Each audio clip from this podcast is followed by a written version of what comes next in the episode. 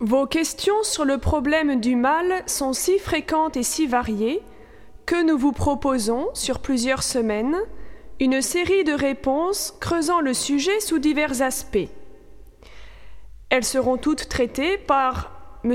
André Clément, fondateur de l'Institut de philosophie comparée.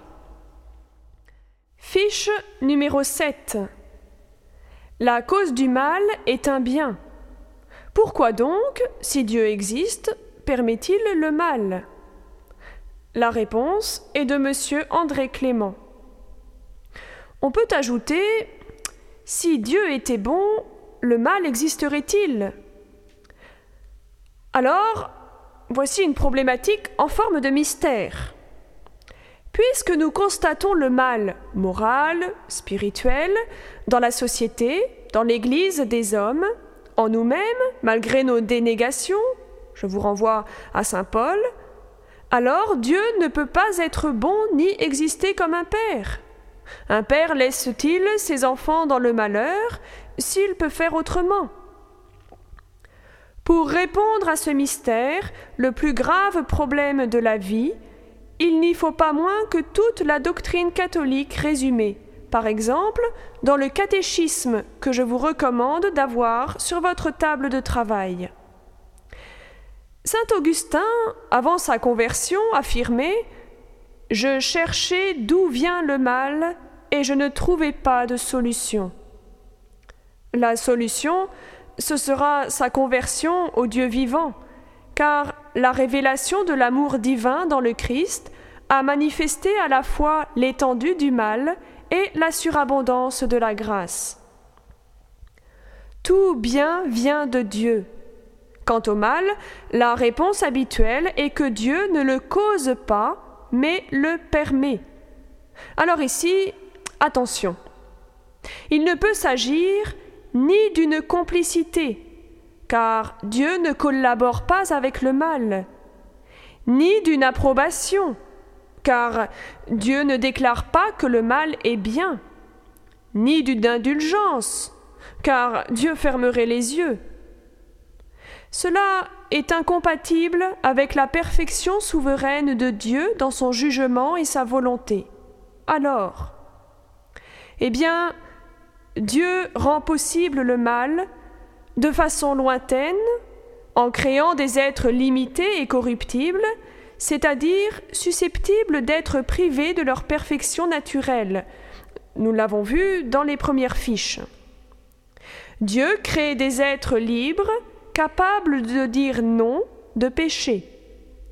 Il rend ainsi possible le mal moral. Il aurait pu l'éviter en ne créant pas ou en créant sans la liberté. Dieu n'a pas causé le mal, mais a rendu possible qu'existe celui qui peut le faire librement, volontairement. Le manque, le défaut, le péché, Caïn qui tue Abel, vient de la créature seule et de la créature blessée par le péché originel qu'elle a commis croyant acquérir l'indépendance, c'est la céité, qui ne peut appartenir qu'à Dieu seul.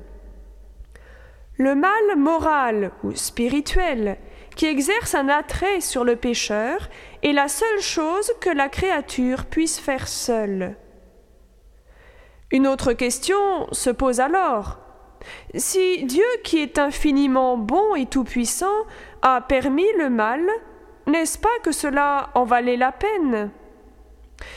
Saint Augustin n'hésite pas à affirmer que le Dieu tout-puissant, étant souverainement bon, ne laisserait subsister rien de mal dans ses œuvres, s'il n'était à ce point tout-puissant et bon que du mal il ne tira un bien. C'est le propre de la providence divine de procurer le bien commun de tout l'univers. Le mal ne produit pas le bien, mais il y concourt indirectement. L'amputation d'un membre peut sauver tout un corps. Fèche, condamné à mort pour crime, s'est converti magnifiquement. Dieu ne se contredit pas. Après le péché originel, si l'on met à part le déluge, Dieu n'a pas supprimé la liberté.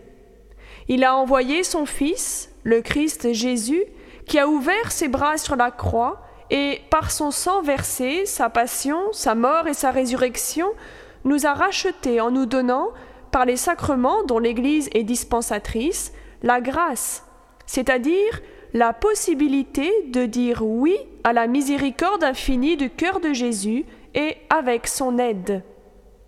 La nature humaine blessée demeure bonne et capable de bien. La raison peut accéder à la vérité, les saints docteurs en sont une preuve, et la liberté n'est pas déterminée par la concupiscence ni condamnée à pécher. Que de saints depuis deux mille ans. Dieu supplée par sa grâce aux infirmités de notre nature blessée.